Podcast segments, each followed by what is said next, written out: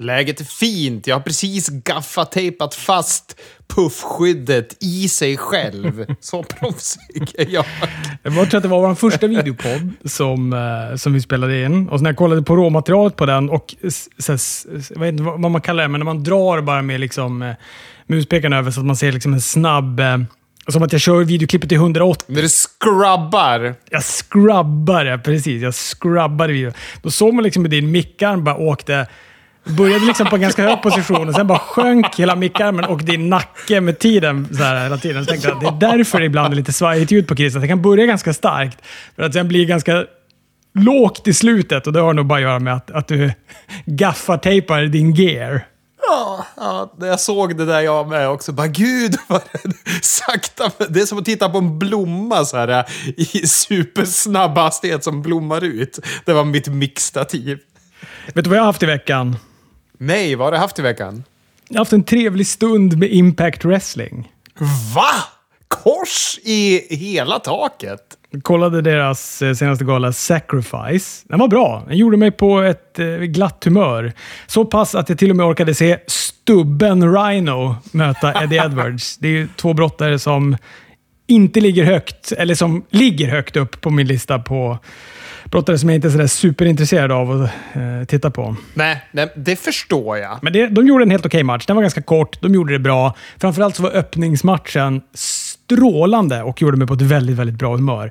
Trey Miguel mot Jake something. Ja, jag har ju sett vilka matcher det var faktiskt. Hör, hör och häpna. Jag har lite koll på det. Men Jake something, hur är han då? Jag har ju, Trey har jag ju koll på, han har jag sett. Jake vet jag inte riktigt om jag har sett i någon match så jag har lagt det på minnet. Jag tyckte, nej, men jag tyckte den här matchen var bra, men framförallt så var jag väldigt förtjust i Trey Miguel. Och framförallt så gjorde han en sån fruktansvärt eh, snygg Meteora i slutet från topprepet, där liksom Jake Something hänger i ringhörnan. Aha. Eh, och så hoppar han ner den. Det var ett sånt bra eftertryck i den, så att, eh, den uppskattar jag väldigt, väldigt mycket. Nej, men den här Jake Something, ja, jag vet inte. Jag, det här är väl typ det första jag ser med honom, tror jag. Och eh, jag såg också att han sen hade twittrat ut att han var free agent, att han, det här var hans sista match med Impact. Så vi får väl se ifall han dyker upp någon annanstans i framtiden. Det är ju ett spännande namn att heta Jake something. Japp, det är inte bäst. Det är bättre än Biff Busick, men inte långt därifrån.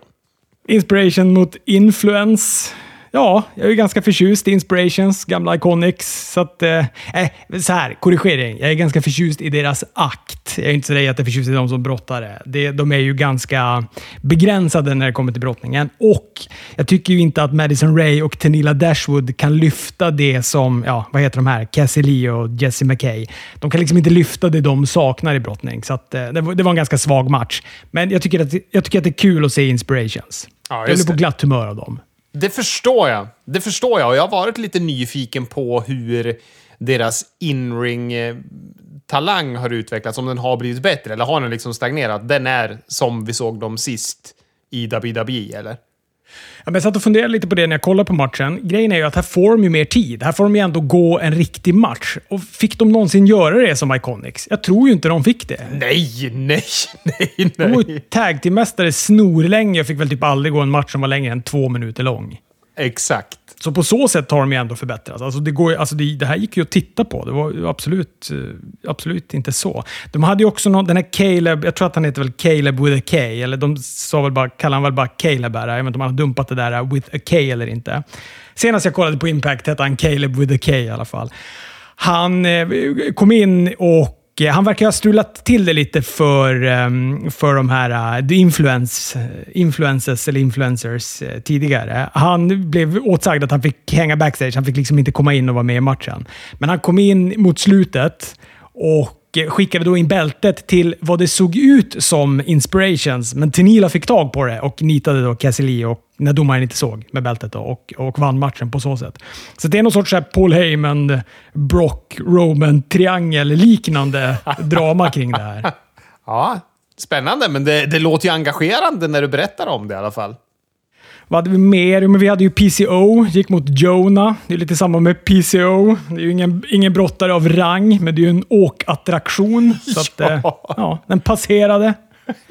Och han vägrade bli hjälpt backstage efter matchen, hörde jag. Ja, precis. Han var, men han är ju så stekt och han, men han tar ju sjuka bumps. Ja. Fan, Jonah, han gjorde, någon sorts, gjorde han väl någon sorts piledriver, om det var en tombstone piledriver på ståltrappan. Och han gjorde någon mer, var en release powerbomb från ståltrappan ner på golvet med PCO. Och PCO, man får ju ändå ha i åtanke att han är 200 år gammal. ja, han är ju det. Det där pratade ju Brody King om, att det var helt sjukt att liksom tag-teama med PCO och åka bil med PCO och grejer. För han är han är inte en vanlig människa. Han är bara knäpp. Fast på ett älskvärt sätt. Men han, han tror verkligen att han är odödlig på något vis. Ja, han är ju inte mänsklig, det är han ju inte. nej. Nej, men, nej, men den var bra. Jonah vann med en tsunami, så det var vi helt rätt. Alex Shelley mot Jay White, den var toppen. Oh. Alltså, den var fruktansvärt bra den här matchen. 20 minuter lång. Det är otroligt bra brottare det här. Alex Shelley har varit Jay Whites tränare och eh, de är gamla vänner. Så det var det liksom som var vinkeln på hela den här matchen. Jag kände inte till det, men så är det tydligen. Ja. Och ja, det finns väl inga superlativ kvar för mig att ösa över Jay White. Jag är ju otroligt förtjust i den karln. I hans match mot Okada om IWGP-titeln i Madison Square Garden 2019, då var det ju jag och en till i hela Madison Square Garden som höll på Jay White. Men alltså det är ju två fantastiska brottare du har fått se i, i en match. Alltså jag älskar ju Alex Shelley. Jag tycker ju det är jättetråkigt att han envisas med att vara lärare eller vad fan han sysslar med just nu. Kan han skärpa sig och brottas på heltid? Ja, men det var toppen. Som sagt, Jay White satte en Blade Runner, inte på ringkanten, utan i ringkanten. Det såg så fruktansvärt elakt ut. Shelley fick också in en Blade Runner på White, tog ett pinfall till två, låste sen in en Motor City Stretch, men White lyckades vända den till en Blade Runner och eh, vann matchen. Mycket, mycket delikat. Härligt! Kul! Och Diona Porazzo vann över Chelsea Green. Det var en helt okej okay match. Man märker att de har gått mycket matcher ihop. De känns ganska välspelta. Hon satte sin Ring of Warner-titel på spel i den här matchen. Eh, domaren slog av matchen när Dionna hade Chelsea i en armbar innan Chelsea tappade ut. Hon började tappa ut efter att domaren hade slagit av matchen. Det är alltid spännande när de gör dem. de typen av missar. Men hon har ju haft... Hon gjorde också något, du vet, som att hon skadade sig. Nu gör jag skada med citationstecken. Och hon, när hon kom till Impact hade hon väl... Eller var det när hon kom till Ring of Warner? Ah, Gud, det är så blurrigt allting för mig. Men hon var, hade väl typ brytit handleden när hon sparkades från WWE. Ja, just det. Precis. Och Det var som att hon höll på att hålla sig för handleden. Jag vet inte om de gör någon vinkel om att den gamla skadan eh, sitter i eller något sånt där. Har... Så det kanske var därför domaren kanske direkt hon hamnade i en armbar så tänkte han det är kört för den jävla handleden. Så det är lika bra att jag slår av den här direkt. Hon kommer, hon kommer tappa ut. Jag har ju sett några bilder på Twitter att hon sitter med något gips på armen efteråt. Men det kanske bara är en angle. Ja, men vad fan, när sparkades hon från WWE? Är inte det typ två år sedan? Jo, men jag tänker att hon sitter nu efter den här imp. Alltså, det är det jag har sett. Jaha, okej. Okay. Ja, ja, ja, ja, just det. Jo, men de gjorde någon typ av skadegrej. För Mickey James kom in sen efteråt också och höll på. Hon fick ledas ut och såna här grejer. Så, att, eh. så de gjorde någon, någon typ av eh, grej på att hon skadade armen. Så var det absolut. Ja, just det. Och så var det knockouts-titel på spel efteråt. Mickey James mot eh, Tasha Steels. Tasha vinner och blir ny mästare. Tyckte att den här var bra. Framförallt så var den bra mot slutet. Det var som att den intensifierades väldigt mycket mot slutet. Tasha vann på en ganska dålig cutter. Alltså en sån här cuttervändning i en big splash från Mickey James. Man är ju ganska bortskämd med Randy Ortons timing när han naglar en RKO. Tasha hade inte samma kvalitet i, i, i, i timingen, men å andra sidan, det är det få som har. Ja, och Randy Orton har ju, likt han sa på Raw, hållit på med det här i 20 år. Över 20 år till och med. Eh, och så Good Brothers mot Violent by Design. Eh, om tag titlarna blev titelbyte även där. Violent by Design vann, men Powerbomb Neckbreaker på Carl Anderson var en helt okej okay match. Violent by Design, det vad heter det? Korta, korta Udo Dirk Schneider-kopian med grov röst som jag inte kommer på namnet på nu. Ja, är det Eric Young du tänker på kanske? Ja, Eric, exakt. Eric Young. Det är hans gäng va? Ja, det är, hans, det är något stall de har. Och här så var det han och en kille som heter Joe Doering som eh, gick matchen. Ja, just det. Och som main eventet var Moose mot Heath om världsmästartiteln. Och hade det inte varit för att Moose gått supermatcher mot New Japan-brottare på senaste så hade jag aldrig tittat på det här main eventet. Jag kan inte tänka mig någon tråkigare match på papper än Moose mot Heath Slater. Hur var den då? Nej, men hör och häpna. Den var helt okej. Okay. Ja, kul! Lite trist slut. Moose vinner, i och för sig, tack gud för det. Men efter så kommer Josh Alexander in och sätter en C4 Spike Piledriver på, på Moose. Så han har nu då kritat på nytt kontrakt med Impact och ska då bygga en match mot Moose om titeln på deras eh, april eh, pay-per-view. Jag hade ju väldigt gärna sett han ihop med Ethan Page i AW som The North istället. Ja, men jag såg eh, just det när han eh, gjorde sin comeback Eh, när det var filmat backstage, när man får se hur han kommer och hoppar in backstage och springer genom publiken och tar sig in och gör det. Jag tyckte det var ganska coolt. Det är väl bra för Impact, om inte annat, att de lyckas snärja de här och ändå ha kvar några typer av Eh, attraherande brottare på det där sättet. Och det är ju trångt i tag team-divisionen också i AW, så att, men det hade varit... Fatta vilka matcher man skulle kunna få se. FTR mot The North, det hade ju varit toppen. Nu är i och för sig inte det helt... O, jo, det känns ganska omöjligt. Det hade varit en sak om Ethan Page hade varit kvar i, i Impact, men det är han ju inte. Ja, nej. Nej, så är det För annars, FTR, de har ju börjat ta independent-bokningar nu, den här veckan. Mhm, mm vad betyder det?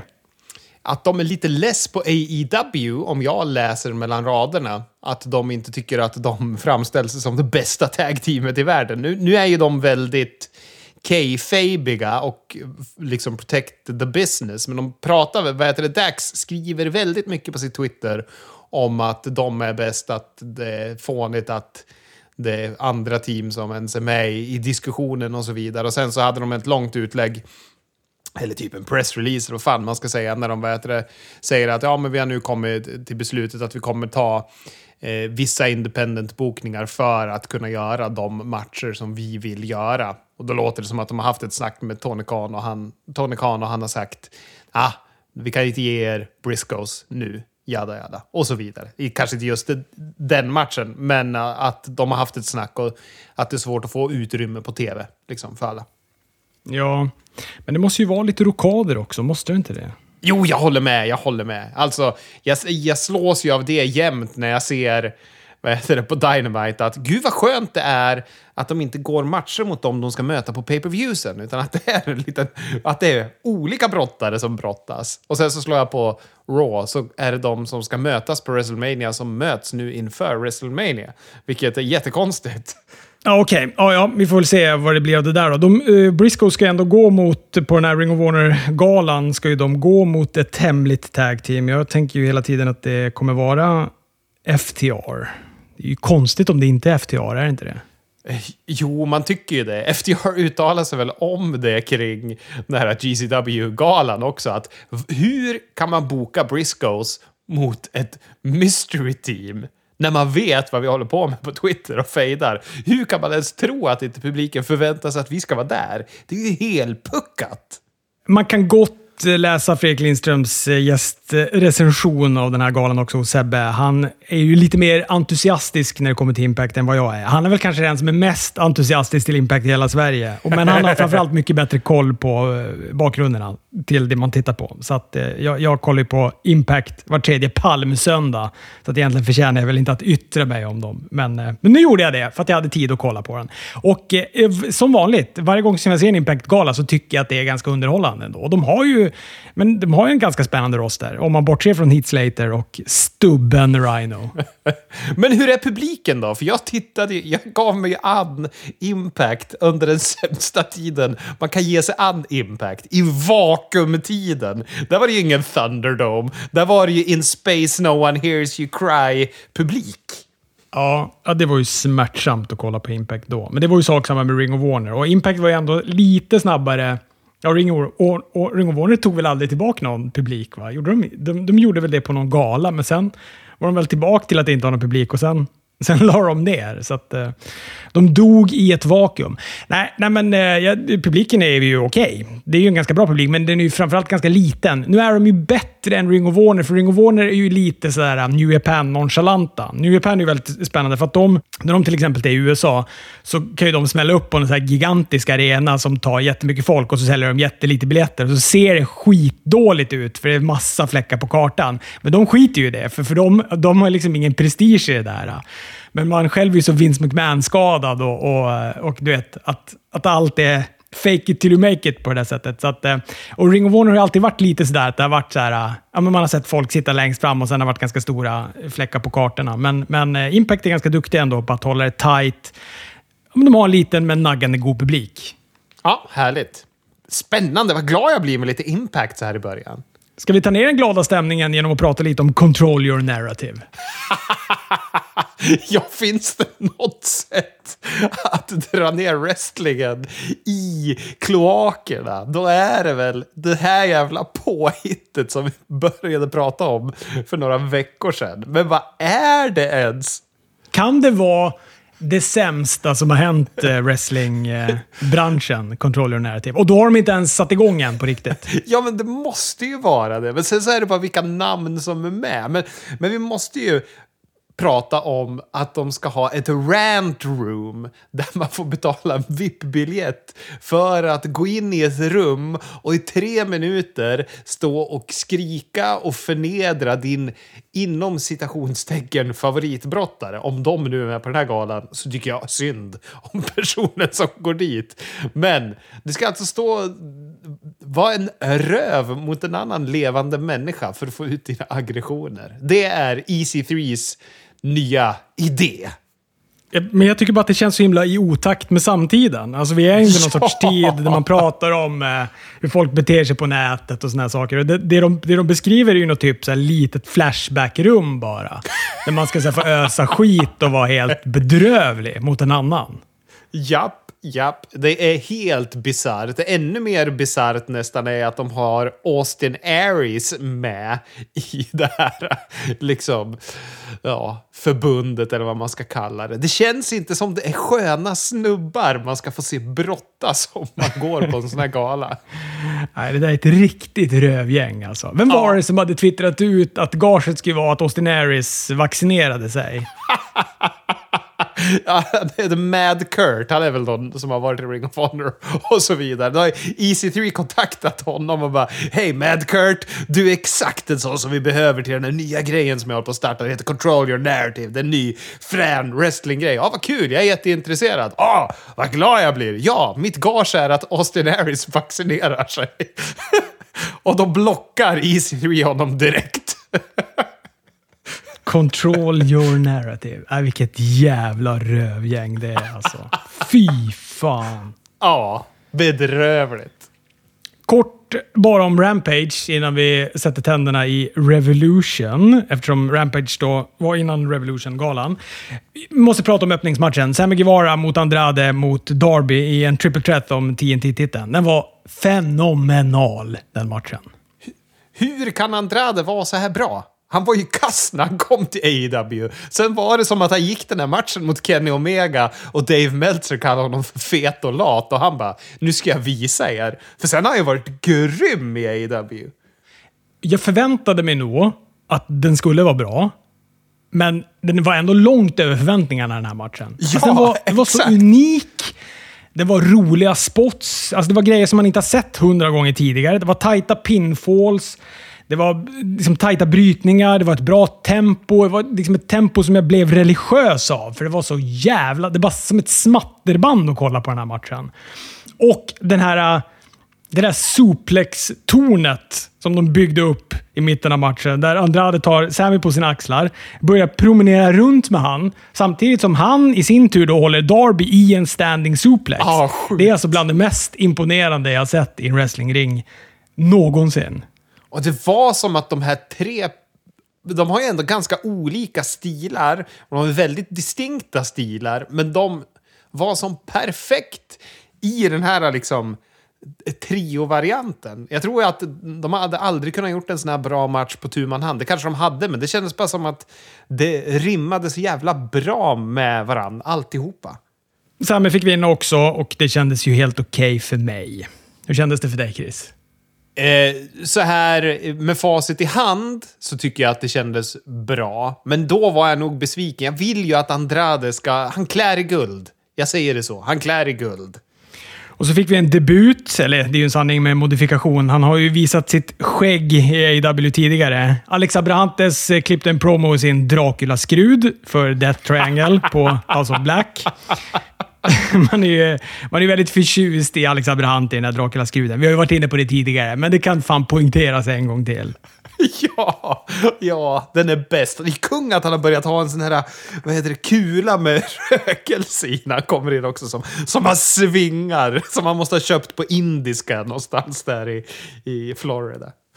Alltså Black kom in och då presenterade Abrahantes sitt monster in till ringen och in stövlar då Erik Rödskägg, Redbeard, in till väldigt bra pops. Nästan ja. oförtjänt bra pops. Ja, det tycker jag. Jag tycker det var oförtjänt bra pops. Men kul för honom, får man väl säga.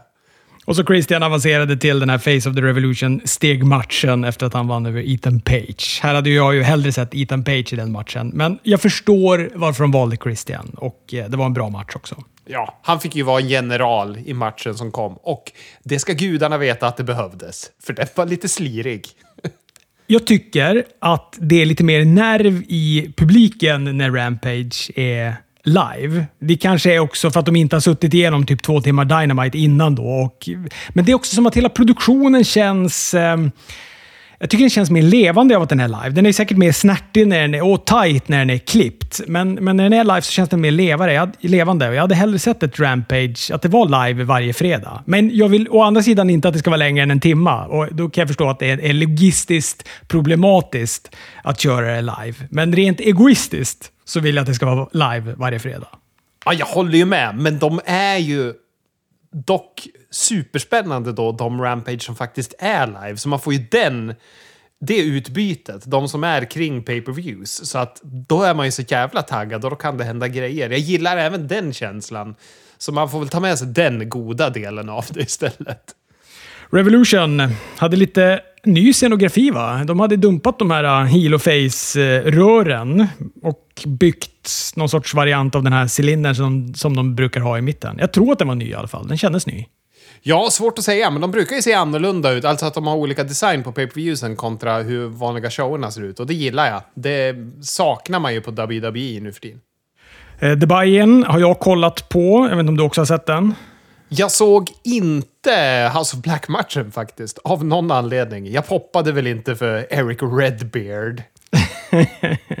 det var synd. Du missade en väldigt, väldigt bra match. Jag tyckte alla var bra. De började med Chris Statlander mot Leila Hirsch.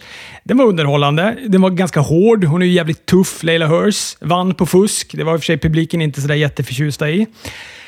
Sen tittade ju Don Callis in och han gjorde också entré till Kenny Omegas intromusik, vilket gjorde publiken först ga glada, men sen galna när de såg den där lila scarfen och de där bedrövliga solbrillorna istället.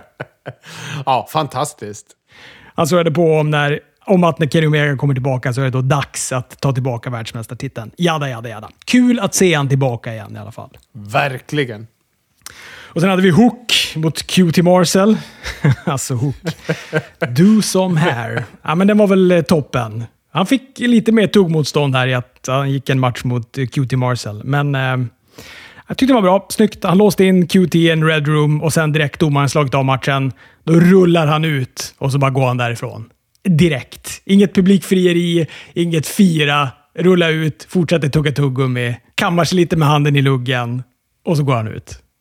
Ja, det kommer bli spännande när de liksom trycker igång honom på Dynamite. För nu kommer vi få se honom på Rampage och de kommer hålla på att bygga honom. Och när han väl släpps lös på Dynamite, när han är redo för det, det kommer bli spännande att höra popsen och grejer då. Och så sist i Bayern var ju då matchen mellan House of Black mot Pack, Penta och Rödskägg det låter som någon sorts Hem till Midgård-karaktär när man kallar han rödskägg. bara. Eh, ja, men jag tyckte det var snyggt. Eh, snyggt intro med House of Black. De har masker på sig. Lite tajtare med den här eh, svarta pauserna. Eh, bra match, tjusiga spots, giganternas kamp mellan Brody King och Eric Redbeard. Det gillade publiken. Malachi Black spottade svart gegga i ansiktet på rödskägg. Brody King satte en over the shoulder backbreaker pile driver och huset vann. Passade Murphy in? Matthews heter han nu, förlåt. Ja, ja, det tycker jag att han gjorde. Ja, det tycker jag att han gjorde. härligt, härligt. Fan, jag blir glad när jag ser honom. Jag tyckte han var så jävla bra innan han bara poff försvann från WWE-TV. När Rey Mysterios dotter poff försvann. Just det, det hade jag glömt bort. De hade ju en ganska bra grej ihop ändå, även om den kändes lite, lite obehaglig stundtals. ja, ja, men det, det var bra, det var engagerande. Det var ju det bästa som var på Raw just eh, under den tidsperioden. Ja, men det var en späckad eh, buy-in-timma. De, de hade ju inte med, eller de hann ju inte med någonting annat än tre tajta matcher och lite videopaket. Stor skillnad mot VVs pre-shows. Vad var det nu senast här? Då var det väl inte ens en enda match. Då var det bara den jävla panelen som sitter och tuggar. Det här är ju som ett litet rampage man fick se. Ja, exakt. Det kändes som ett Rampage, fast eh, inte lika lätt tittat tycker jag. Rampage är luftigare på något vis. Det är, lätt, det är en lättare timme. Det kanske är för att det är lite mer eh, tv-matcher. Det här är ju pay-per-view-matcher, så det flyter inte på på samma sätt som ett Rampage. Nej, och man kände ju också att Tony Khan här tryckte in matcher. Att han, du vet, säcken var överfull och så försökte han pressa in den där sista innan han kunde knyta igen den. Ja, så var det sannerligen. Huvudgalan öppnar med Chris Jericho mot Eddie Kingston. Eddie Kingston kliv, kliver rakt in med bestämda steg. Inget jävla publikfrieri där heller, trots att hans pops är abnorma. Det första han gör, är att kasta Jericho i en suplex rätt på Jerichos nacke. Och här trodde jag att det var fan! tack och banan för Chris Jericho. För den där såg ju inte skön ut. Nej, gud nej. Tur att Jericho ser ut att vara in the shape of his life. För gud vad han har transformerat sig. Nu har han det här sexpacket som han annars brukar sitta och ljuga om. Ja, och som de också alltid sätter fram på bilderna när de, när de har tidigare eh, bildsatt Chris Jericho-matcher. Då har det ju varit det, det, den otroligt slimmade Chris Jericho med ett sexpack och sen kliver han in i ringen och är gubb... After eight-fet. Nej, men han ser ju fantastisk ut. Och det här var en... Trots den här läskiga bumpen så var det ju en väldigt bra match tycker jag. Ja, den var kanon. Jericho hämtade sig. Publiken var också kanon i den här matchen. Jag tyckte de lyfte upp den ytterligare ett snäpp. Oh ja. Och eh, Jericho svarade också med att sätta exakt samma suplex rätt på Kingstons nacke, vilket också såg helt vansinnigt ut. Och här så började jag väl fundera på ifall det kanske var till och med meningen att det, där, alltså att det var tänkt att vara ett sånt där spott i början på nacken på Chris Jericho. Nej, det tror jag inte. Det, för vad heter det? Aubrey var ju väldigt stissig fram och tillbaka, prata med dem båda och Eddie Kingston har den här minen som han brukar ha när han har råkat stiffa folk. När allt, allt utom ögonen ser brutalt ut i ansiktet medan ögonen typ letar efter någonstans att fokusera. Han kan få den minen när han har fuckat upp. Ja, alltså lite stekt ut. Det är lite oops. Det är den, eh, det är de flackande blicken som man, som man kör med. ja, ja. Ja, han duckade en Judas effekt, drog på två stycken backfists på Jericho, låste in han i en stretch plum, vred några gånger och Jericho tappade ut. Inte sådär jättetjusig match, men en jävla kamp och återigen underbar publik och bra öppning. Verkligen, men det var en svag avslutning tycker jag. Den där stretchplummen såg inte bra ut. Alltså, han skulle ha fått knocka han bara med sina backfists. Triple Threat, Jungle Boy och Luchasaurus mot Young Bucks mot Red Dragon om Tag Team-titlarna. Här kan man ju dock snacka om tjusig brottning, för kära värld. Den här var helt otrolig, den här matchen. Alltså, när Jungle Boy gör sitt jävla move från topprepet. När han gör en, han gör väl en Hurricane Rana på någon av Jackson-bröderna ner och fångar upp den andra i en German suplex. Helt sjukt såg det ut. Det var också ganska tufft för Lucias och, och, eller Lucias. för Luciasaurus och eh, Jungle Boy inledningsvis. För det är ju, de är ju det enda face-teamet, så att det är ju en match där de får otroligt mycket spö i början av Bucks och eh, Dragon i samarbete. Men sen krävs det liksom en felspark, sen är det High Chaparral mellan alla.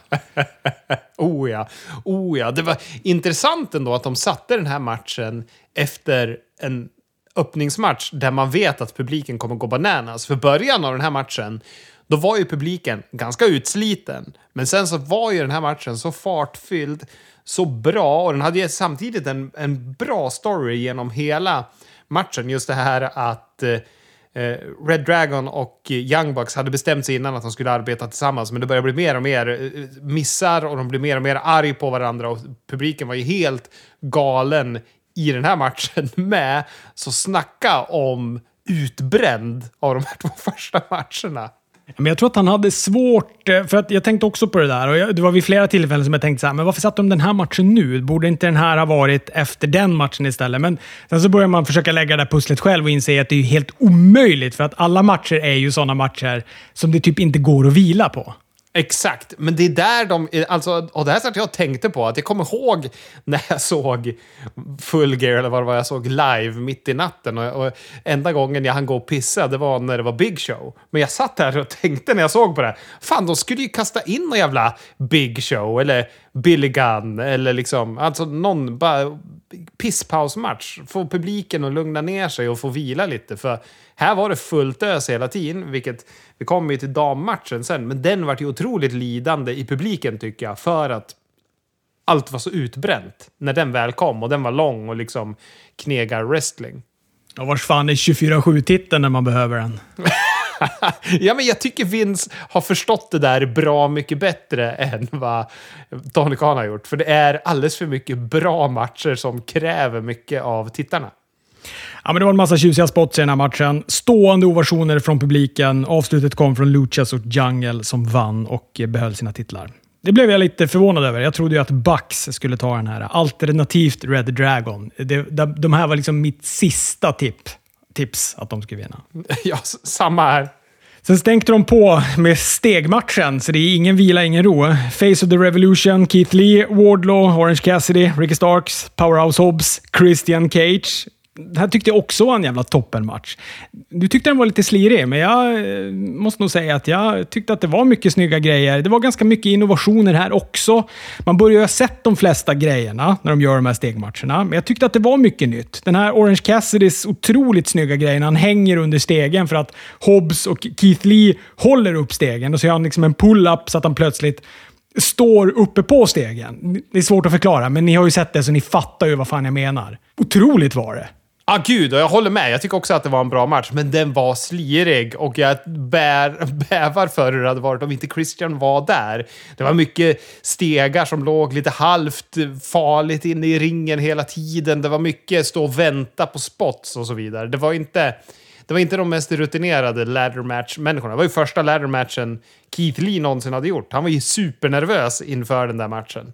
Ja, och vi pratade om det tidigare. Det var ju högt BMI, det var ju stora pojkar. Men jag, jag, vet inte om det var någonting som jag riktigt reagerade på. Men jag satt väl och var lite uppslukad. Jag hade också, fick ju se Danhausen komma in och slita benet eh, på Ricky Starks. Han började med att fördöma Ricky Starks och sen slita ner honom från, från stegen där.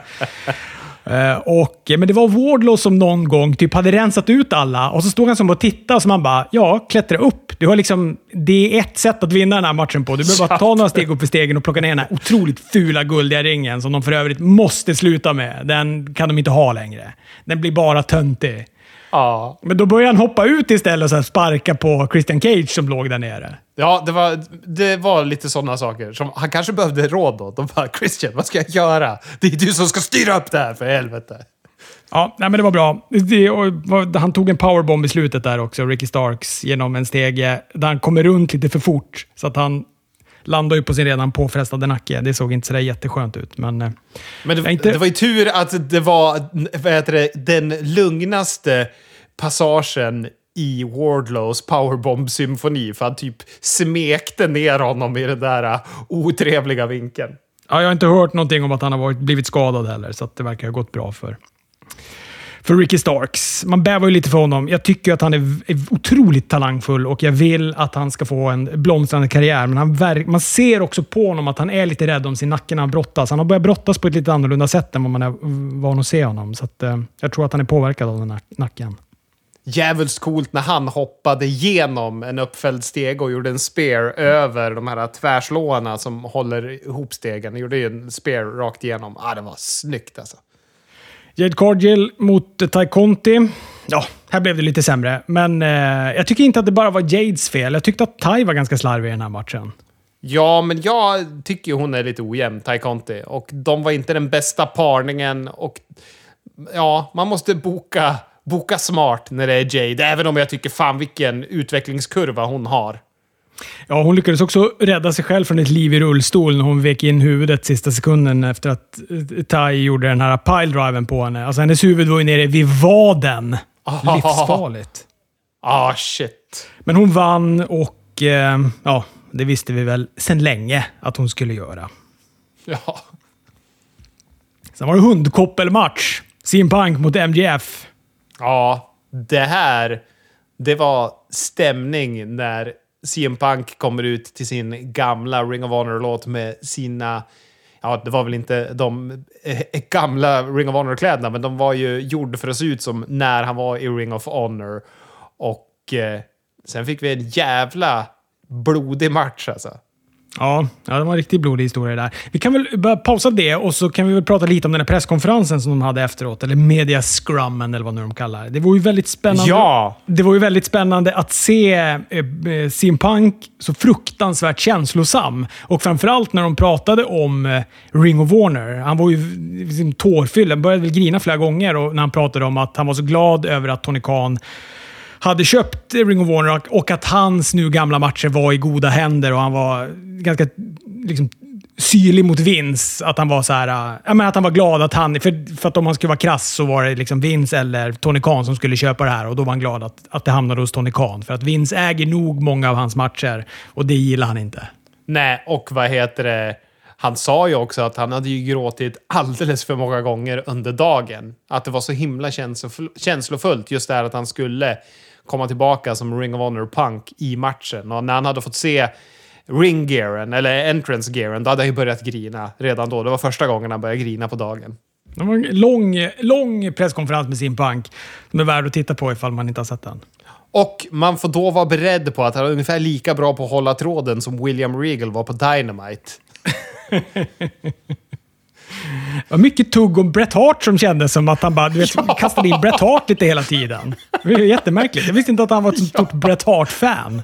Nej, men det var, det var ju inget svar på frågorna han fick. Det, var, det var så jättekonstigt. Men det var underbart, för det var ju bara känslor. Men ingen tråd någonstans. Ja, men blodig historia, jättebra match. Lång, kamp, häftstift och grejer. Jag tycker att det är så otroligt otrevligt med häftstift. Det måste göra så fruktansvärt ont. Jag tänker så här varje gång som de landar med så knäna, du vet, det är ganska tunn hud och benet kommer tidigt. Alltså det är en sak att trycka in ett häftstift i rumpan då är det en massa fett och så här. Det kanske inte känns så jättemycket, men du vet, skrapa emot knäskålen med ett häftstift och såna grejer. Nej, det måste vara så fruktansvärt otrevligt. Ja, och jag tänker alltid på domarna som ska slå ner handen tre gånger superhårt bland alla de där häftstiften. Det är nog inte heller så jävla skönt. Snyggt eh, slut när MJF ropar på Wardlaw som kommer in. MJF vill då ha sin diamantring, men Wardlaw har då lyckats tappa bort den. MJF åker på en eh, go to sleep, däckar på häftstiften på sant Ric Flair-maner. Och lite lägligt då, då så hittar Wardlop precis den här ringen. Han hade glömt kolla in i fickan och eh, lägger då den på ringkanten, nickar till Punk och så lämnar han Punk till på sig den här och skickar på en rak diamantbesmyckad höger på MBF och vinner matchen. Bra turn. Jag tycker den var, den var bra. Jag, jag satt och tänkte först, var det lite tråkigt att det var så här han turnade? Nej, det var bra. Publiken älskade det. Det var ett snyggt så här videopaket moment också. Ja, och jag stör mig heller inte på att... Eh, för vi var ju inne på den här matchen tidigare när vi siade lite om den. Då fick ju du mig att ändra mig.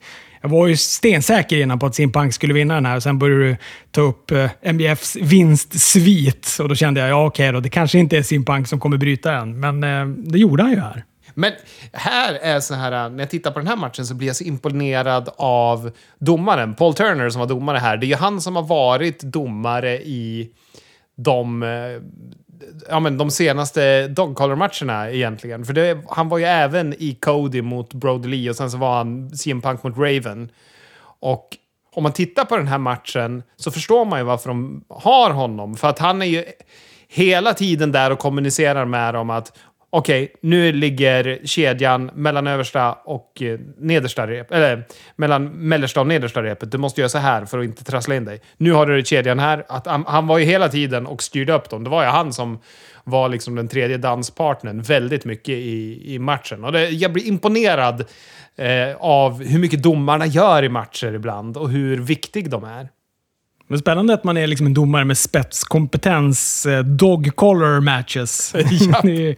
Men den var ju lite stökig. Det var ju vid något tillfälle som de höll på att trassla in sig i repet och såna grejer när de skulle göra någonting. Men det blev ju ändå en bra match. För ibland kan man ju tänka att det kommer bara bli gimmick när det är en sån där pass konstig match och de kommer inte kunna göra så mycket brottning och sånt där. Men jag tyckte ändå de anpassade sig med den här kedjan och blandade ändå brottningen med gimmicken och sånt där på ett väldigt eh, delikat sätt. Jag tycker det är jobbigt, för nu har man ju sett två bra Dog Collar-matcher. För även den med Brody Lee och Cody var ju också fenomenal. Så att nu har jag börjat vända. Fan, de här matcherna kan vara jättebra. Vad konstigt. Jag har alltid tyckt det har varit så här sopmatcher som jag inte vill se. Men det har ju varit kanon. Britt Baker mot Thunder Rosa. Nytt bälte. Äntligen.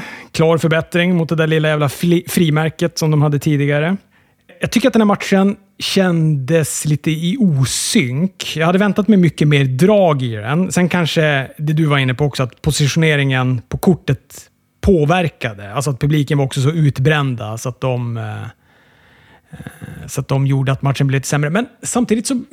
Jag tycker att den var lite orättvist placerad den här matchen. Jag, kanske att de hade kunnat byta plats på den här, den här Tornado Tag, tag Team-matchen eh, som de hade. Det här är ju ändå en match om världsmästarbältet och då hade det kunnat vara klädsamt att ha den som näst sist.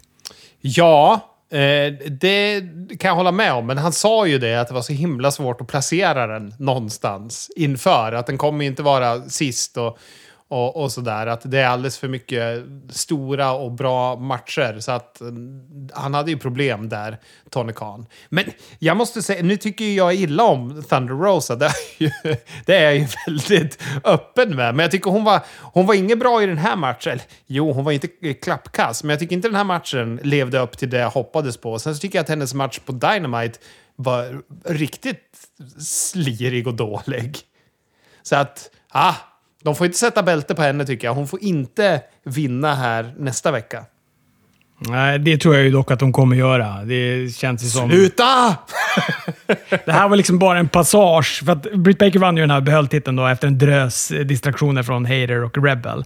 Ja. Och det här har ju då landat i, vi kommer komma till det när vi pratar lite om Dynamite sen också, men det här har ju då landat i en Steel Cage match i San Antonio, va? Hennes hemstad, eller där hon bor nu i alla fall.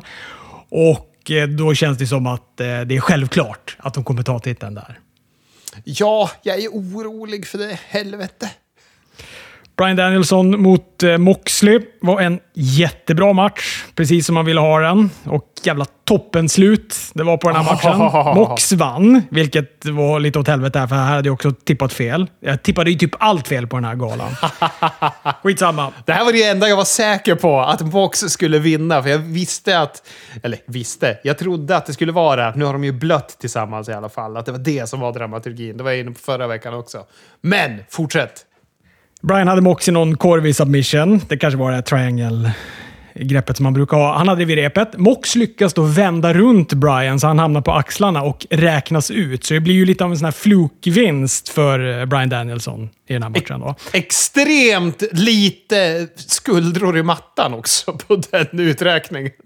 Ja, du tycker att de fick, de fick skarva lite för att, eh, för att räkna ut honom? Ja, lite.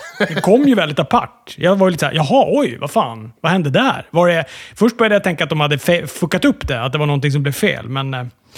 Men sen då, de rök ihop då sekunden efteråt, eh, efter domarna hade slagit av den här matchen. Och då kommer ju William Regal in, särar på dem, flätar till dem och säger “skaka hand för böven”, vilket de också gör. Så att då blir det ju då Mox, Brian och William Regal i ett eh, tag team. Och det förtjänar vi inte. Det är liksom för bra. Förstår du att just nu när du berättar det här, och vad heter det, du är ju en fantastisk bra berättare, men här berättar du det inte så bra som det förtjänar. Men ändå sitter jag med gåshud på armarna för att jag tyckte det var så bra när det hände. Och leendet på mina läppar när William Regal kommer och liksom korvar sig in bredvid rampen. För han kommer ju lite konstigt in till ringen också. Men det var bara, han är, ja, han är fan fantastisk. De här tre, vilket jävla gäng. Ja, nej, men det går inte riktigt att göra rättvisa för det där, för det går inte att beskriva hur jävla coolt det var. Och jag kände också att jag fick ju gåshud av det där. Och hade du sagt till mig, alltså hade jag blivit spoilad att det där hade hänt, då hade jag tänkt så här, jaha, ja, ja, men hur fränt, hur fränt kan det vara? Det gick liksom inte att förutsätta sig hur fränt det var när han tågar in. Och det är också effektfullt att han kommer på sidan, för då känns det som att han Ja, men typ som att han är bara en åskådare där bak. Som bara, ja. du vet, där. Han är, är liksom på, på, uh, på Brian Danielsons gästlista. Det är därför han är på plats på den här pay-per-viewen. Ja. Och också när han kommer in där och flätar till dem med, med en lavett och trycker liksom sin panna mot eh, Moxley så att han får liksom blod i ansiktet och de här grejerna. Det var otroligt, otroligt snyggt det här. Jag gillade det jättemycket. Ja, det var fantastiskt. Det var fantastiskt.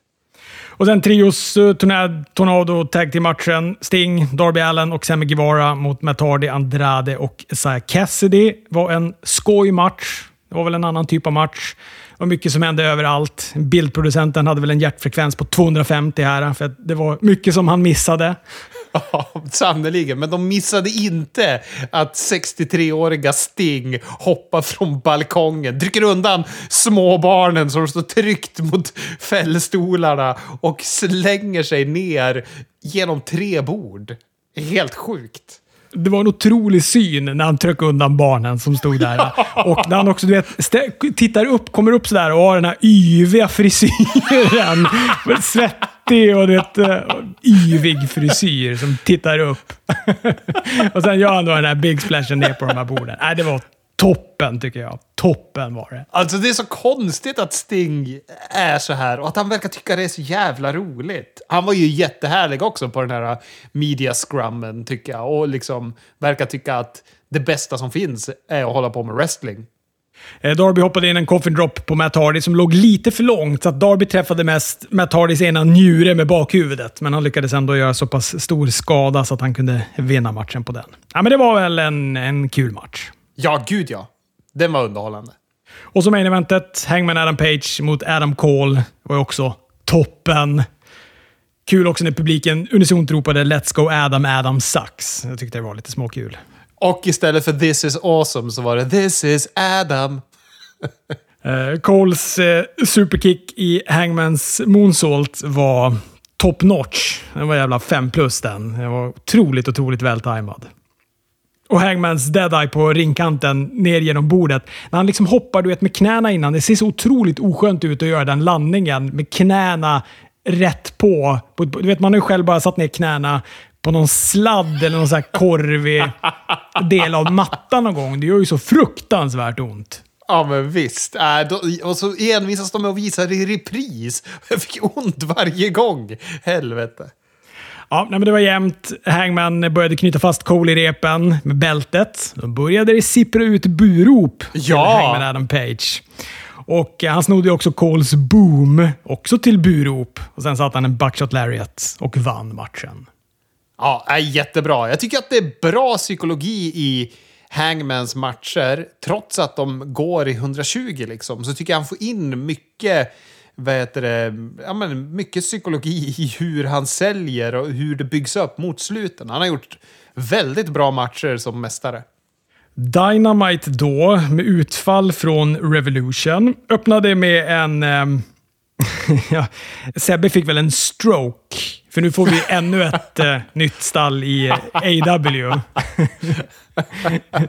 Jericho, som återigen, ser bara på de här tre dagarna ännu bättre form ut. Alltså det är också, han måste ju bada invärtes i kreatin eller någonting. För jag tycker att Alltså det är en sak att han har slimmat till sig och, och, och fått bra sexpack och sånt där. Men hans hår har, återigen, do some hair. Det har blivit väldigt bra kvalitet i hans hår de här senaste dagarna tycker jag. Ja, men han ser ju för fan tio år yngre ut. Det är jättekonstigt. Han vill be om ursäkt för att han inte då skakade Eddie Kingstons hand efter deras match på Revolution. Båda är toppen här i sina snack.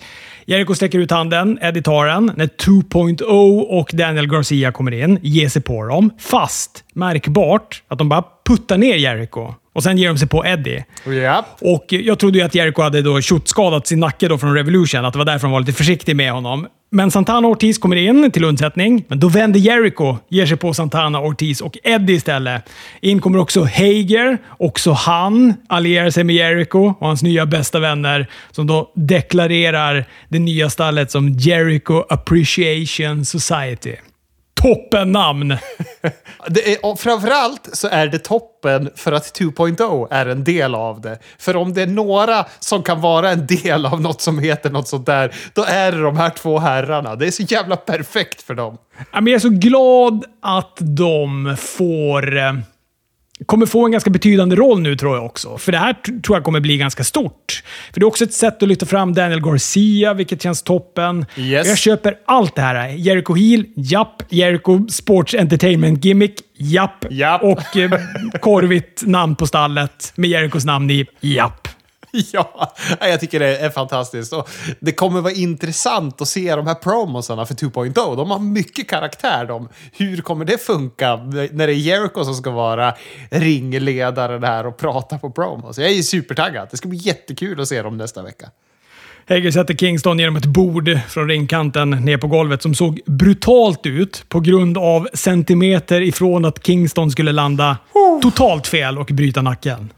Ja, de fick ju vara tre personer och hjälpa Hager att lyfta upp Eddie Kingston, för han höll på att tappa honom på huvudet först.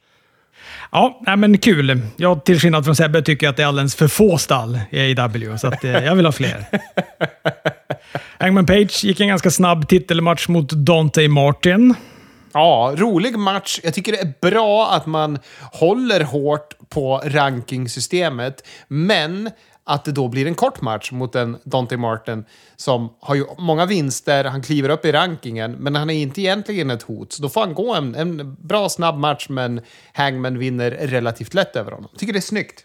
Ja, det är väl det då som i sådana fall räddar det. Att matchen då är över på en 5-6 minuter. För att det blir ju konstigt att han är topprankad för att han går matcher på liksom dark mot skitbrottare. Oh, han har ju mött vad heter det, Ricky Starks och Powerhouse Hobbs och grejer. Han har ju vinster mot main roster-killar ändå. Ja, är ju lite... Jag tycker att det är stökigt det här rankingsystemet de har. Jag är inte jätteförtjust i det. Ja, men tänk dig då, du får en sån här match istället för att han ska gå en match mot Adam Cole direkt igen. Alltså, det, jag tycker det är bra. Det gör att de får visa upp sig och att såna här... Ja, men det är därför vi har fått The Claimed i matcher, för de vinner en massa på Dark. Och sen slängs de in mot något högt rank, eller mot ja, men mästarna eller liknande. Och då får de gå en match och förlora, men de får synas på huvudshowen och man får se att de är ett hot. Tycker det är ett bra verktyg för att bygga unga brottare faktiskt. Jag tycker det här, jag tycker det är en smart, ett smart sätt att använda jobbers, eller vad man ska säga. Alltså jag tycker att det Tony Khan gör med sin bokning, det är ett snyggt system av den versionen som WWF var. När man hade på Superstars of Wrestling att det bara var jobbermatcher förutom main eventet och då man kunde få se Big Bossman mot Bam Bam, typ. Eh, och här är det ju samma sak. De låter folk byggas upp på Dark för att sen få gå in och gå en match och, och förlora, men få visa upp sig lite. Och sen så skickar man ner dem igen och så får vi lite rullians. Liksom. Jag tycker det är bra. Hangman Adam Page plussade i alla fall på Dante efteråt. Sa att nu när din brorsa är tillbaka så kommer du vara i tag team. Men om du blir ensam igen, då vill jag gärna gå en till match mot dig. Typ. Han sa ju inte så. Han hade mycket mer coola wrestling-glosor. Något i den stilen. Eh, Adam Cole kommer in. Han har inte gett upp idén om att eh, han ska vara mästare, så nästa vecka vill han ha en six-man tag team-match. Han har redan valt sina två, som är hans vänner, inte Hagmans vänner. Och här antog jag att han syftade på Bucks och inte Red Dragon. Och Hangman fick då en vecka på sig att hitta två till sin sida. Och här trodde jag att de peggade upp för att det skulle bli Top Flight. Men så visade det sig senare då att det var Jungle Boy och Luchasaurus som hamnade på Hangmans sida och att det var Red Dragon och inte Bucks som hamnade på Adam Coles sida. Och det här med Jurassic Express, det nämns bara i förbifarten i, en, i ett backstage-segment med Dark Order när de blir besvikna att det inte är dem. Men det är så konstigt, man får inte ens se när han frågar eller de accepterar att vara hans partners. Det var jätteunderligt. Nej, precis. Och jag fattar väl att den här grejen med att det blev Red Dragon istället för Bucks, det var väl för att det var väl tänkt att det skulle vara Bucks, men sen då när Matt hinner avbryta Adam Cole och säga om det, om det är oss du menar mot Hangman så kommer inte vi ställa upp på det. Och då säger han ja men det är inte ni. Det är ju Red Dragon. Varför tror ni att det är ni? Du vet, han blir lite stött och kränkt, så det är därför han väljer Red Dragon. Som också är roliga som säger varför tror ni att allt handlar om er hela tiden? Tycker att de har för mycket hybris, Young Bucks. Eh, så, att, så det fanns väl någon typ av, av tänk bakom det där. Men som du säger, den här Jurassic eh, Express eh, parningen där, den kändes ju jättekonstig. Ja, det var dåligt, dåligt bokat tycker jag. Sen fick vi då det nya stekheta Moxley och Brian Danielson tag-teamet. De, eh, ihop dem med Regal mötte uh, The Work Horseman. Och efter så fick Regal otroligt mycket tid på sig att sätta sig i ett uh, sammanhang då med Brian och Mox. Jag tror att Brian fick uh, 36 minuter i superlativ medan Mox fick en mening. det var säkert på grund av tidsbrist. Men eh, han gjorde det toppen, Regal. Man älskar ju han. Och jag älskade också i slutet där när han spände blicken i kameran och gav ett varningens finger till resterande brottare i AEW då, som kommer ställa sig mot dem i ringen. Även att det var så pass känslofullt för honom så han stod och grät i ringen när han pratade om Tony Schiavone och vad Tony Schiavone hade gjort för honom i början av hans karriär också. Det var starkt. Alltså, han kan prata den här mannen. Han är fan magisk på micken. Ja, och det är väl det fina med... Nu tyckte jag att den här kanske var lite lång och otajt. Men eh, å andra sidan, det var ju känslor och det, då får det väl vara lite otajt. Så länge känslorna är äkta så får det väl vara lite otajt. Och det är väl det, det, är väl det här som är Tony Khans grej, att han säger gå ut och ta din tid. Och då tar en sån som William Regal sig sin tid. Då börjar han du vet, fladdra lite och prata med Tony Schivani och hitta lite stickspår. Och det är ju, vid två tillfällen så tar han ju tillbaka sig själv till storyn. ja, ja. och säger typ att äh, det där är ett sidospår. Vi, vi håller oss till det här istället. Men eh, han gick ju ut på Twitter och bad om ursäkt, för han har ingen annan sociala medier, skrev han. Så att han gick ut på Twitter och, och bad om ursäkt för att han råkade ta tid från andra och så vidare. Som den sanna gentleman han är. Jag tycker det var fint och lite sött av honom. Pack eh, gick en match mot Wheeler Utah. Den vann Pack. Och sen vände AHFO, det är så jävla svårt att säga det där då, ja. mot Matt Hardy. De hade ju deras krismöte i, i ringen. Då, då, tänkte jag, nu kommer Jeff Hardy. Men då satte de igång Darby Allens musik istället och så kom han och Sting igen. Aha. Då lyckades de ändå inte ta ut av Private Party, Butcher Blade och Andrade, utan hamnade i underläge. Då sätter de igång Jeff Hardys musik. När jag hade redan suttit och tänkt, okej, okay, han kommer nästa vecka istället. Då. Så då fick jag lite den här wow, den känslan i kroppen, vilket var, var roligt att få. Ja. Han springer in, småposar lite, gör sin lite fåniga dans och så sen så hoppar han in och tar ut heelsen i ringen. Det är ju det är en av de underligaste surprise-räddningarna någonsin. Just att han är fast i sin jävla dans. För han gör den, men han gör den så kort så det blir både fel för att han gör den och fel för att han gör den för kort. Allt är bara konstigt. Men det var ju... Det var, det var vart bra. Jag, jag satt och skrattade och var glad ändå. Det är som att jag, jag, tror att han kommer på att det är inte VV det här. Alltså jag behöver inte göra den här grejen. Jag kan egentligen bara springa rakt in och, och hjälpa min bror som får stryk där i ryggen just nu. Jag behöver inte ställa mig och göra Jeff Hardy-poses i entrén. Men kung att de har Hardy Boys-musiken. Ja, hur kan de ha rättigheter till det? Det är ju för mig ett stort frågetecken. Ja, men den är väl någon public domain av något slag. Eller den är väl inte public domain, då hade den ju varit royalty-fri. Men för jag läste någonstans att den typ har använts i tv-program och så vidare också, som inte har varit WWE-grejer. Så den är nog en licenslåt på något vis. Ja, men vet du vad? Det där stämmer faktiskt. För att jag tror att det är några låtar från Attitude-eran-tiden som jag tror att det är Hardy Boys musik. Det är också typ så här Hardcore Hollys låt. och någon mer. Som, eh, du vet, som de kan dra igång på så här hockey. Jag, vet, jag satt och kollade på någon NHL-hockeymatch och så bara, vad fan, det är ju Hardy Boys låt som går här nu i periodpausen. Eller du vet när det var någon sån avblåsning bara. Ja, just det! Just det, det stämmer ju. Det stämmer. Så du, du har nog rätt. Det, är nog, det finns säkert några låtar där som de har eh, varit lite slarviga med licensieringen på E. WWE. Ja, men jätteroligt att se kramen mellan Matt och Jeff och se glädjen som såg ut att vara lika sann som William Regals tårar var när de kramades där efteråt. Ja, nej, men det blir väl spännande att se Hardy Boys i AW. Det är väl en, eh, en fade med Bucks är man väl lite intresserad av. Ja, gud ja. Men de börjar ha så mycket tag teams. Det är sjukt. Japp. Japp, japp, japp, japp, japp. Ja, men det hände fruktansvärt mycket på det här Dynamitet. FTR sparkade Tully Blanchard, apropå dem. Får vi se Ja. vad det blir av med det. Från ingenstans. Eh, Jungle Boy och eh, Luchasaurus eh, satte sina tag team-titlar på spel mot The Acclaimed. En match som inte helt oväntat var toppen. Ja. Lucha och eh, Djungelpojken vann. Thunder Rosa vann över Leila Hurst. Och, Sen eh, hade, vi har ju haft lite promos och så. Vi får inte missa att Wardlow kommer ut och säger att han gör slut med Max. Det är så stökigt det där, för att eh, han är ju kontrakterad hos eh, MJF. Så att det är ju... Det är ju någonting som kommer hända när han ska gå den här TNT-titelmatchen då nästa vecka. Ja, det kommer det ju definitivt göra. Den kommer ju inte bli av. Förmodligen kommer ju MJF neka att gå den matchen för att han äger han. Eller något sånt där. Ja, men det kommer bli en fantastisk fade, känner jag. Och jag tycker att eh, Wardlow var överraskande bra på micken. De, och apropå det, eh, MJF-grejen här. Alltså det var, eh, kan det ha varit i Wrestling Observer Live eller om det var Wrestling Observer Radio? Skitsamma. Något med Brian Alvarez i alla fall. Där någon hade då mejlat in en idé om att det vore roligt om MJF kommer in och så säger han så här. Ja, men det... Jag släpper dig från ditt eh, kontrakt, Wardlaw. Men du har en 90 days no compete clause. Good luck in your future endeavors. Det hade varit roligt. Det hade varit så otroligt roligt om man hade gjort så. Verkligen.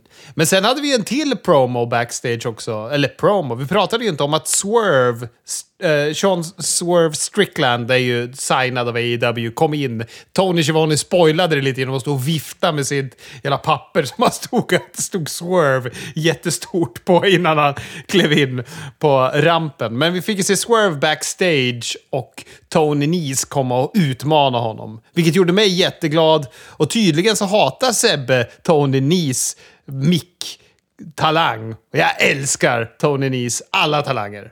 Ja, nej, men det blir ju spännande. Det blir på Rampage då som, de, som han får gå sin debutmatch. Han är ju kanon, Swerve Scott. Och det, om man tycker att han var kanon i NXT så kommer han ju vara ännu bättre i AW-kontext eftersom han kommer vara tillåtande, eller han har ju liksom tillåtelse att vara en helt annan typ av brottare i AW. Ja, men alltså bara när han klev ut på, på Revolution och kliver bort ifrån Tony Schiavone när publiken börjar ropa att det är Swerves house och han bara strosar ner längs rampen lite och har en karisma som är svår att beskriva. Det bara dryper karisma av honom och den där tunna jävla slipsen han har. Och, ah, fantastiskt var det. Ja. Kul detalj att han har en sån tunn slips på sig. ja. ja, den är fantastisk den där slipsen. Jag, jag satt och funderade på, kan jag bära upp en tunn slips? Nej, det kan jag nog inte. Main eventet eh, Scorpio Sky mot Sammy Guevara om TNT-titeln. Där Scorpio Sky oväntat vinner matchen och blir ny TNT-mästare. Eh, för mig var det oväntat i alla fall. Det var det för mig med, men roligt. Alltså kul att vi får titelbyte tycker jag. Och jag tycker att det kan vara bra för Scorpio Sky. Han var ju djävulskt het och på gång i början i AEW och fick visa sin karisma. Men sen så har han liksom... Han är ju lite av en pajas nu. Det passar han inte som. Han ska ju vara den här kaxiga med självförtroende. Inte gå runt och vara någon man of the year. Låt han bli lite seriös igen. Ty Conti kom in och var på Sammys sida. Men har de någonsin varit, alltså på tv, har de någonsin talat om att de är ett shoot-par? Sammy och Ty Conti? Nej, jag vet inte. För att annars så... Jag visste ju det, men ifall man inte hänger på internet så eh, är det ju jättekonstigt att hon kom inspringandes. ja, ja, det är det verkligen. Men jag, jag vet faktiskt inte. Man är ju så uppe i att man har koll på allt, så jag har inte tänkt på det. Ja, det blev i alla fall konfrontation mellan henne och eh, Paige Van Sant, som var också ringside. Hon signade sitt AW-kontrakt på Thais rumpa och eh, Dynamite går till eftertexter. Ja, Paige Van Sant känns spännande tycker jag. Ja, hon ser ut som en stjärna och osar ju stjärna. Men jag är osäker på hennes brottningskunskap. ja, det är jag också. Men vi får väl se. Det blir säkert bra. Hon är spännande, så att, eh, det kommer säkert bli bra. Otroligt lite programtid kvar. Jag har ju på något sätt bestämt att vi har en programtid att förhålla oss till i den här podden. att vi ska riva av Raw och Smackdown på lite rekordtid här. Jag tyckte att Smackdown var en eh, riktigt bra episod förra fredagen. Alltså första matchen mellan Ricochet och Sami Zayn var kanon om Samis interkontinentaltitel, som nu då Ricochet har förvärvat. Bra pops fick han också, Ricochet. Ja, och roligt. Och det känns skönt. Då är ju den titeln borta ifrån Sami Zayn och Johnny Knoxville-fejden också. ja, och det är också väldigt tydligt nu att, att Johnny Knoxville kommer vinna den matchen mot Sami Zayn på WrestleMania. De kom på det, att fan han ska vinna. Bort, bort med titeln! Släng den på den där som tror att han är en superhjälte. Ja, nej, men skönt att också att publiken verkar ha fått lite nytändning på Ricochet, för att de blev ju väldigt glada när han eh, när han tog titeln där. Ja, men de har, väl, de har väl hanterat Ricochet ganska bra på Smackdown, tycker jag. Om till och med du börjar känna dig lite öppen för honom så har han väl lyckats med någonting. Sjukt! Jag hatar Thunder Rosa så mycket så jag hänger kvar till Ricochet. Sen så verkar det ha svängt. Nu presenterade de då Austin Theory som Pat McAfees motstånd på WrestleMania.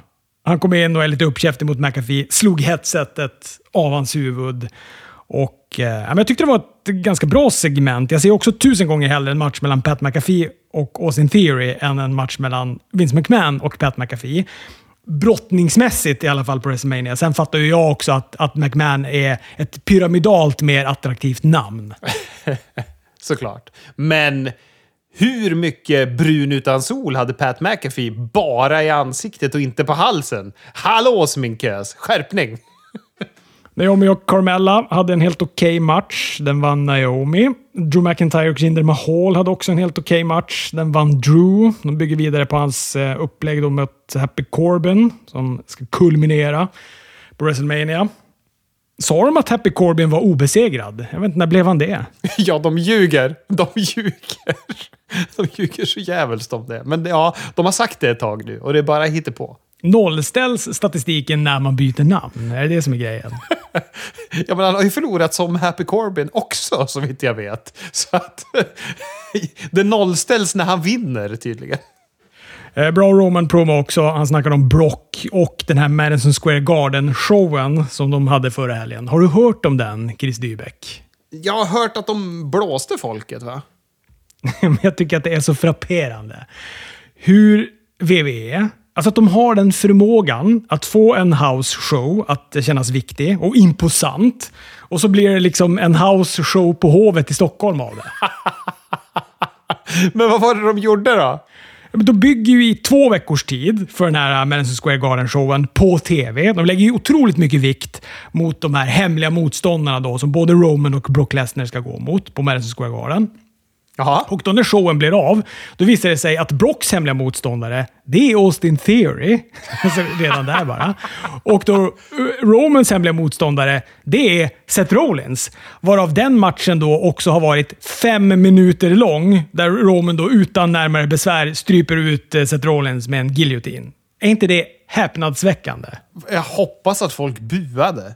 Alltså, jag vet inte. Alltså, det är, snacka om killing the town.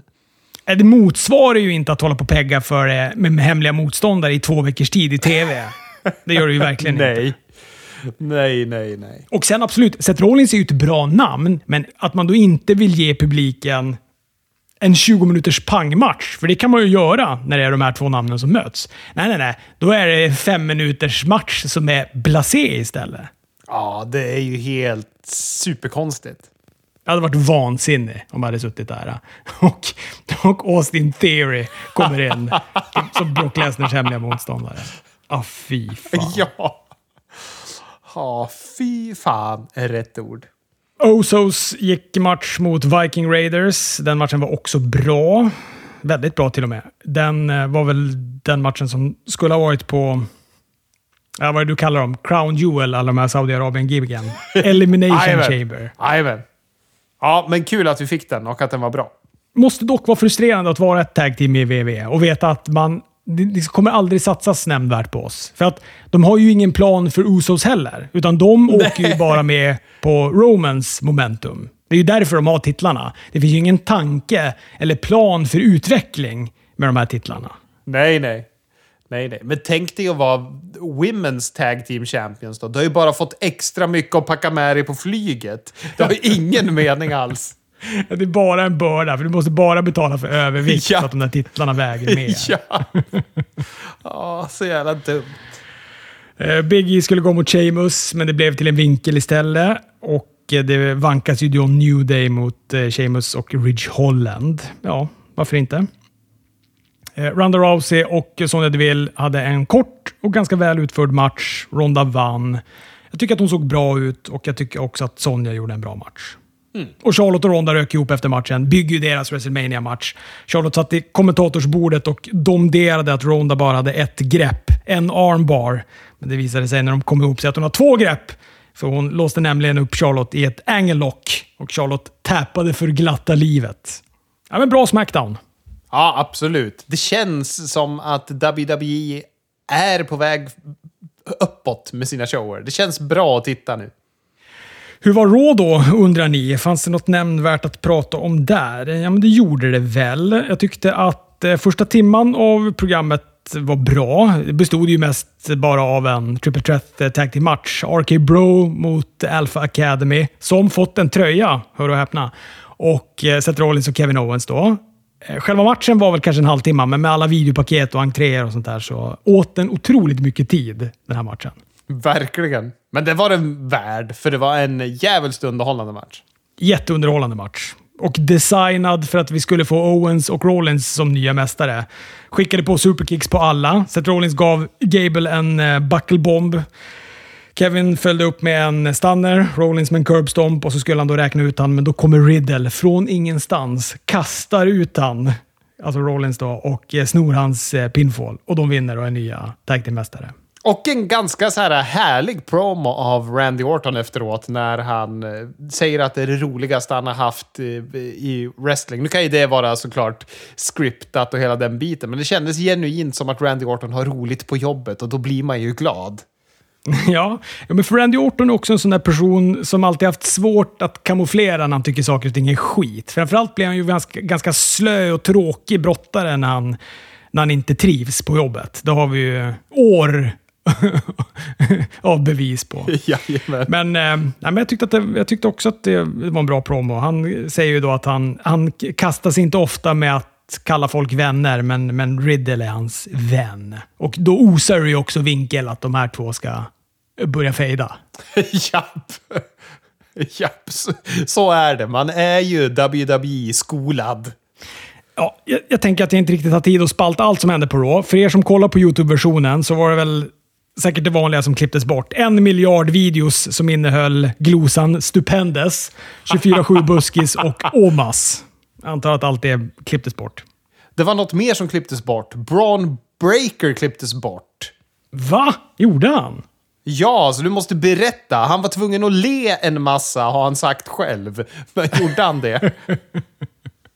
Ja, inget jag tänkte på, men han, eh, mycket riktigt, han var på Raw. Han och Champa gick eh, tag match mot eh, Ziggler och Robert Roode. Eh, De gick ju också en triple threat på NXT i tisdags, alltså Champa, Braun och Ziggler, om NXT-titeln, som Dolph Ziggler vann. Så han är ju nu NXT-champ, Dolph Ziggler. Kul! Det lär väl vara det fram till eh, den här WrestleMania Matiné, Matiné NXT-showen. Och då kommer ju Braun Breaker vinna tillbaka den, så det skriker om det. Nej, men det här var en bra match. Den var 10 minuter lång och eh, man märker att Raw-publiken inte tittar på NXT, för Braun Breaker fick ett ganska modest mottagande av publiken.